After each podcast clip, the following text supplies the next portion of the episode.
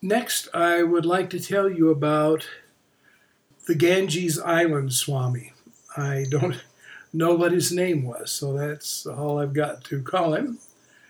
And his sandy mansion. At the beginning of 1963, Sri Anandamayi Ma instructed me to find a kutir in either Hardwar or Rishikesh where I could do sadhana. Thanks to Brahmacharini Atmananda, who was known to many pilgrims as translator, counselor, friend, and smoother of the way, I was put in touch with an ideal devotee, Rai Bahadur Narayan Das, who was the chief director and patron of the Saptarishi ashram, which I have already mentioned. The ashram was not a single large building, as is usual, but rather was a kind of small sadhu village consisting of kutirs, that is, small little houses, in which single sadhus would remain for a while and do tapasya. I actually met one that had lived there for many years, including one sadhu who was 108 years old, whose name, believe it or not, was Om Namah Shivaya. Anyhow, Saptarishi Ashram was a perfect place for meditation and study at first. But then pilgrim season began, when hundreds of thousands traversed the Himalayas to visit the great pilgrimage centers of Gangotri and Badrinath. Then, all day long, people streamed into the ashram and knocked on the doors of all the kutirs in hope of meeting a Mahatma, a great soul. To compound the problem, the doctor who ran a free medical dispensary at the ashram began bringing crowds of people to look at the American yogi, a rarity indeed. I had someone make me a sign in Hindi asking that I not be disturbed, but that just meant that it was discussed for a while, and then the banging began on the door underneath the sign. All I want is darshan, in Hindi, of course, was the common preamble for the racket. The only solution was the very unsatisfactory one of spending the whole day on an island in the Ganges where two or three sadhus were living and were being completely left alone at all times. Anyway, I went there every day and starved until it was safe to go back to my kutir and cook something, which was usually Anandamayi Kachuri, a recipe formulated by Anandamayi Ma for sadhus living under her supervision, and which had been taught to me by Atmanandaji. I should no doubt share the recipe with you sometime. Anyway, this exile to the Ganges island went on much too long, but it did have one good result. Each day when I was sneaking back to the ashram, I would meet two sadhus coming to the island for the night. Both were perfect examples of what I call first class sadhus. They would pranam and smile, but never speak. One day, when I came over to the island, I saw one of the sadhus sitting on a tiny bit of sand, not even 10 feet long and 5 feet wide. The only thing there but the sadhu was a very big round rock. As I was passing by, the sadhu motioned for me to halt. Then he indicated to me that this was where he lived. First, he pushed the rock out away into the river and made the motions of washing his clothes on the rock. That was his laundry room. Then he pushed the rock back onto the sand over a bit and made the motions of making a fire underneath it. So that was his kitchen. Then he moved it to another spot and sat down on the rock in great dignity. That was his living room. Then he moved it to the far end, laid down, and put his head on it. That was his bedroom and his pillow.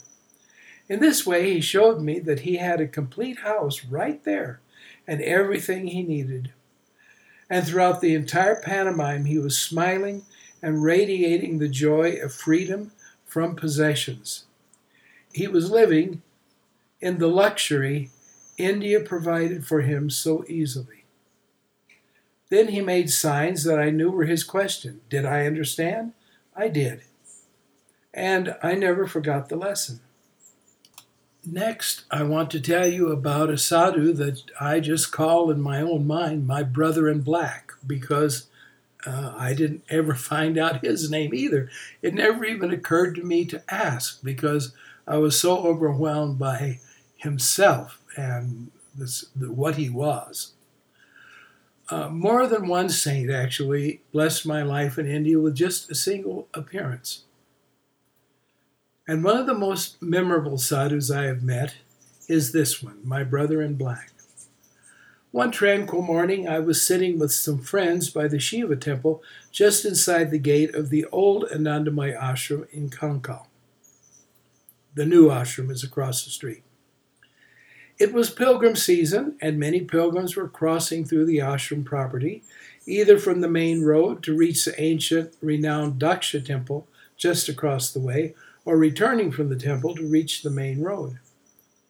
To my surprise, a man with long hair and beard, clothed all in black, and walking with a typical pilgrim staff, entered from the side of the Daksha temple.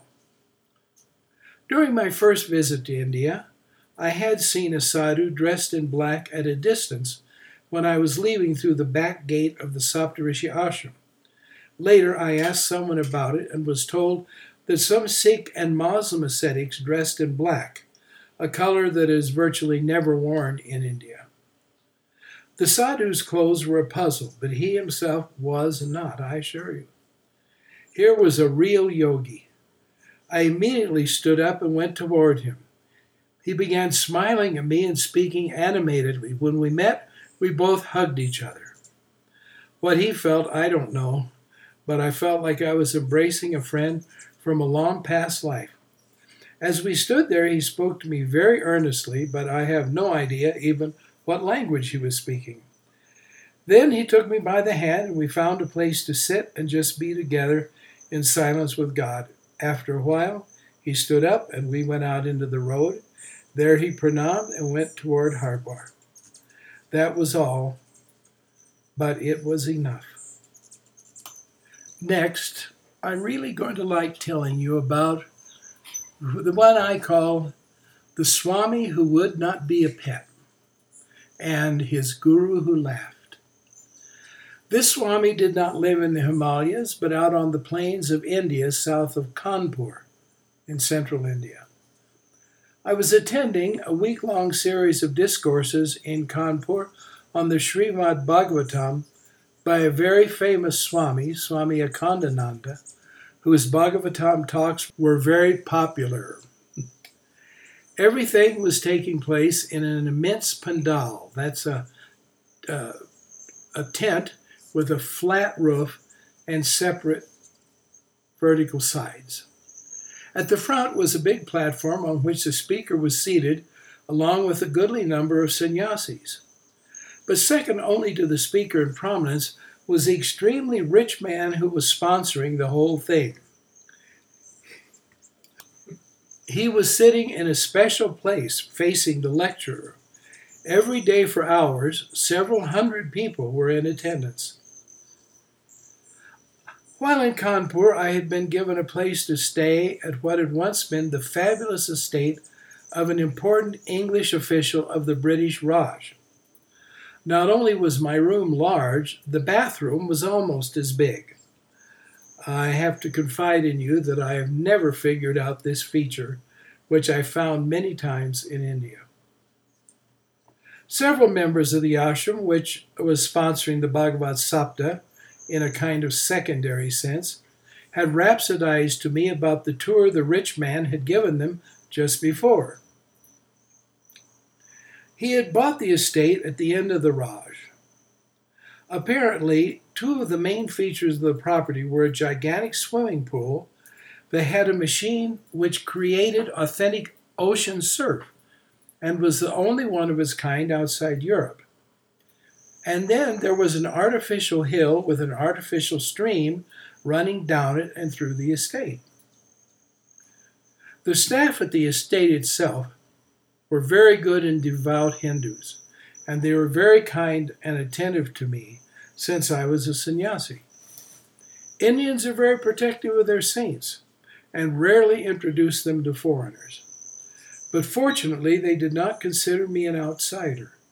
So one day they took me to the servants' quarters and introduced me to a sadhu yogi who was staying there as a guest, not of the rich man, but of two brothers who worked there as servants. The Swami spoke only Hindi, but a school teacher had come at the request of his host to translate for us. It was immediately evident that this sadhu was of the definite first class, extremely learned and intelligent. I suspected that he had not learned English as kind of a protest to English domination, though he seemed to be only in his early 30s. He explained to me that he had a very simple ashram in a remote part of the state, that is, of Uttar Pradesh, and urged me to come spend some time with him after the big do was done. Then he asked me what I thought of the whole thing. Unable to come up with a suitably diplomatic response, I said nothing. He nodded his head, smiled, and said, I see Swamiji has the same opinion that I have. I was invited some time back and came with the belief that I would hear real spiritual discourses by real spiritual teachers. But instead, I find that everyone on that platform has been invited just to be exotic pets of the sponsor. So I have not gone back after the first session. I am no one's pet, least of all of a corrupt businessman who joined with the foreigners to maintain their enslavement of India. They made him rich and even gave him the title Sir to indicate he was really one of them. I'm going back to my ashram and want you to come with me. I told him that after the function was over, I was scheduled to return to America. He asked, is it because Swamiji feels that my ashram is poor and the accommodations and food will also be poor? It took three tries before he understood that I really did have to leave. And I understood that he was used to the high and mighty disdaining him and his ashram, but I assured him I was not one of them. He laughed and told me that his friends had told him I was not, but still it had been a few days before he had agreed to see me.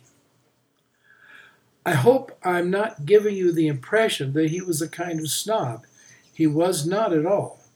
But he did value his integrity and would compromise it for no one or no thing. Then we got down to sadhu talk and had a wonderful time together.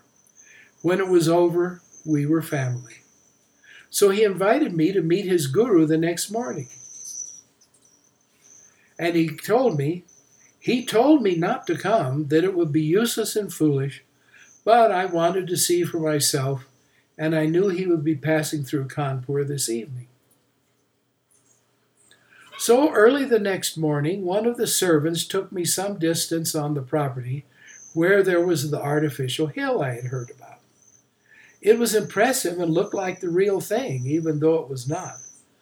However, the real thing was awaiting me at the hilltop. There I found my new Swami friend and his guru, a tremendously powerful old jungle sadhu, blind in one eye and dressed in next to rags. He was definitely not himself one of those I have sometimes described to myself as first class. He was way beyond that. He was beyond any class. When I bring him to mind, I automatically think of the word Trigunatita found in the Gita which means beyond the three gunas. And appropriately, he was very joyful, just sort of bubbling over with it, but in a very quiet and dignified way. At one point, someone went and turned on the fake stream. Right out of the hilltop, the water bubbled and went racing down the hill. And really, it did look absolutely real. If I had not seen it turned on, I would never have thought it anything other than an actual mountain stream. The old guru began laughing and gesturing with his hand to the whole property, said to me, Mayapuri, Mayapuri, which means the city of Maya. Shaking his head, he walked on down the hill, still laughing, and we followed after. Then we went to the surf pool. It was filled with scummy water, the paint and plaster peeling off everywhere and thoroughly neglected. And this had impressed the ashramites. when asked if he would like to see the surf machine in action, the guru looked disgusted and told his disciple to end the silly waste of time. So we walked and talked a bit, though the servant was not the best of translators. At the gate to the property, we bade farewell, the Guru to escape the city, and the sadhu to return to his ashram. I went on to the big tent and the show going on there. Now, I had not been invited to sit on the platform, and it had never even occurred to me that I might be. But now I was glad of the non invitation. I was no pet either.